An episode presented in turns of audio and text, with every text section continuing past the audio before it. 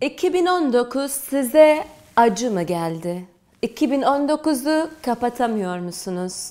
2020'yi kutlamak içinizden gelmiyor mu? Size bir video çektik. 2019'u kapatma ve kutlama videosu. Evet, 2019'u kutluyoruz. Çünkü 2019'da bir sürü şey yaptık. Bir sürü zorluk bize güzel şeyler öğretti. Ve bir sürü başardığımız, kutlanmaya değer başarımız da oldu. O yüzden 2019'u kapattığımız ve kutladığımız bu videoyu seyretmeye davet ediyorum sizi.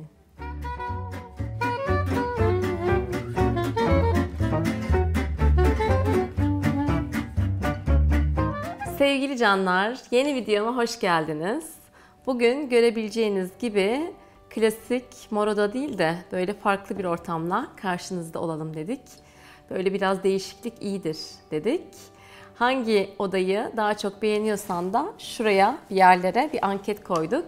Hangi ortamı beğeniyorsan bize buralardan e, söyle diyoruz. Şimdi yeni videomuzun konusu 2019'u kutlamak. Diyeceksin ki 2020'yi kutlamıyor muyduk? Ben bu videoda aslında yaptıklarımızı, başardıklarımızı, öğrendiklerimizi şöyle bir değerlendirmekten, kutlamaktan bahsedeceğim. Döngüleri kapatmaktan bahsedeceğim. O yüzden bu video 2020'yi kutlamak değil, 2019'u kutlama videosu. Şimdi biraz bunu anlatmak için de size döngülerden bahsetmek istiyorum. Döngüler bizim koçlukta bayağı sıkça kullandığımız bir terim. Diyeceksin ki nedir bu döngüler? Aslında bir sabah kalktığında, o günü yatarak sonlandırdığında o da bir döngü. Bir yılı hani 1 Ocak'tan 31 Aralık'a kadar baktığında da o yıl da bir döngü. Aynı zamanda bir projeyi tamamladın. Orada da bir döngüyü kapattın.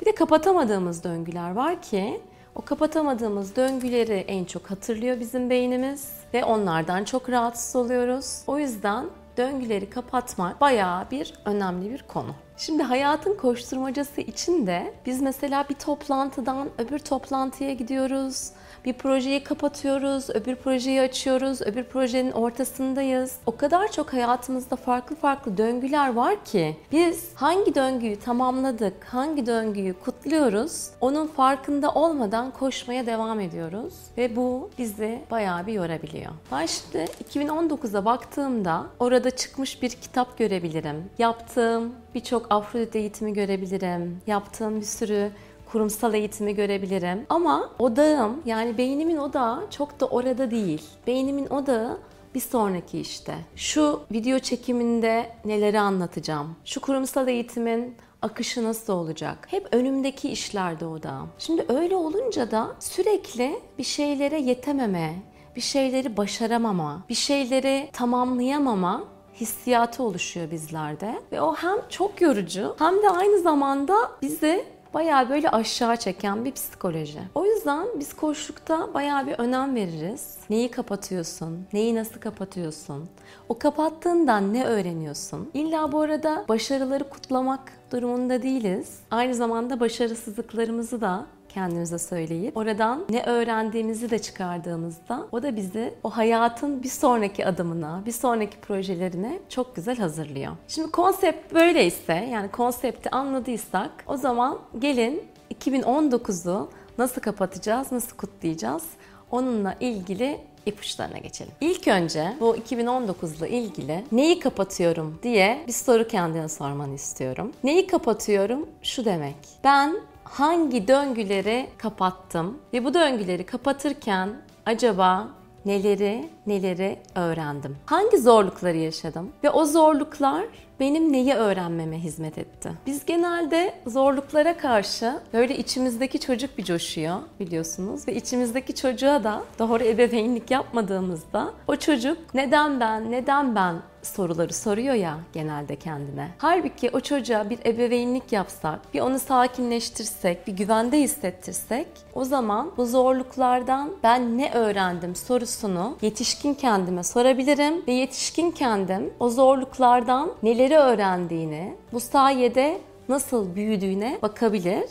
Unutmayın ki her zorluk bizi büyütmek için geliyor. Ama o büyümeyi kendimize öğretmediğimizde neden ben neden ben diye sızlanmaya devam ettiğimizde hayatın zorlukları aynı zorluk farklı şekilde senin karşına çıkmaya devam ediyor. Ta ki sen o dersi öğrenene kadar. Bu soruları peki cevaplamayı belki şu anda hali hazırda kafanda bayağı bir buna cevaplar gelmeye başladı. Ama gel bu soruları önce bir kendine not al. Hemen hani böyle düşünüp bu videoyu geçme. Bu soruları bir not al. Bunlarla ilgili benim sana önerim 6 dakika çalışması yapman. O 6 dakika çalışması sonunda senden neler çıktı bir ona bakma. Ben 6 dakika yönteminden bir sürü videoda bahsettim. Benim çok sevdiğim bir yöntem. Ben yazı evi sahibi Yeşim Cimcoz'dan öğrendim bu yöntemi. Hem yazı yazmakta yani içerik yaratmakta kullanıyorum. Hem de kendimle çalışmakta bayağı bir kullandığım bir yöntem. Bu yöntemi Eril Beril'den Afrodite kitabında da bahsettim ve oradaki bir sürü uygulama 6 dakika üzerine inşa edilmiş uygulamalar. Şimdi 6 dakika yöntemini nasıl yapıyoruz? Önce rahatsız edilmeyeceğimiz bir ortam böyle kendimize yaratıyoruz.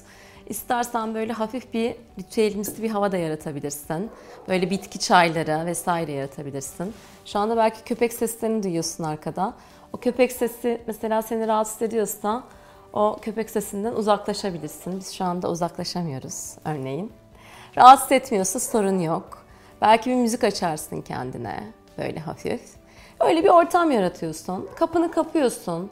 Evdekilere diyorsun ki beni rahatsız etmeyin. Sonra saatini 6 dakikaya kuruyorsun. En az 6 dakika boyunca yazıyorsun. Eğer kalem akmaya devam ederse belki 10 belki 15 dakika yazacaksın. Bu sorular üzerine demin bahsettiğin not aldığın sorular üzerine senin aklına neler geliyorsa onları defterine yazıyorsun.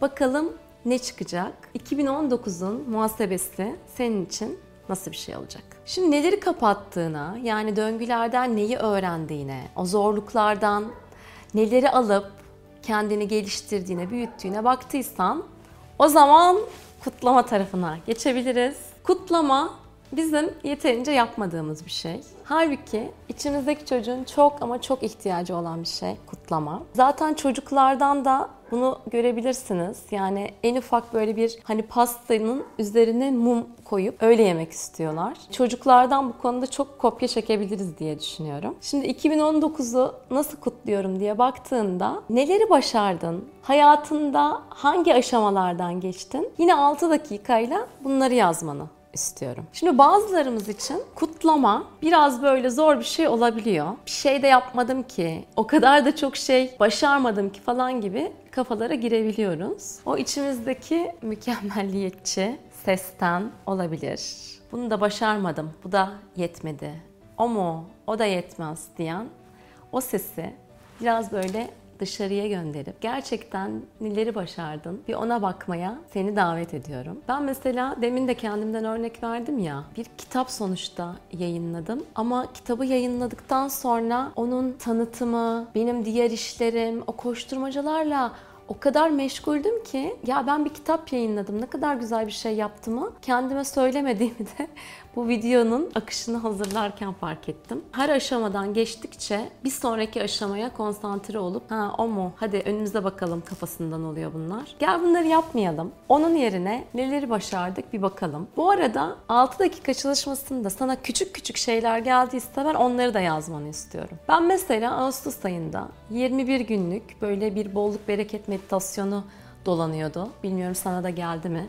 Deepak Chopra'nın meditasyonu. Ben onu yaptım ve onu yaptığımı bile aslında yazabilirim. Çünkü 21 gün boyunca kendimi o kıtlık kafasından, o bolluk, bereket kafasına getirmek için düzenli bir çalışma yaptım. Yani bunları da yazabilirsin. İlla böyle kitap çıkarmış olman gerekmiyor. Ya da çok çalıştım ben, onları yazman gerekmiyor. Böyle minik şeyler yazman da kutlamanın bir parçası olmalı. Bunları yaptıkça zaten daha çok kutlamalar, hayatın kendisini kutlamalar kafasına gelebiliyoruz. Zaman zaman unutabiliyoruz da. Bu da sanırım hayatın doğal bir döngüsü. Ona da okey vermek lazım. O da okey. Arada unutabilirsin ama sonra tekrar kutlama kafasına geçebilirsin. Bu esnada Muhammed'in kafasında sorular oluşmuştu. Şimdi o sorulara cevaplayacağız.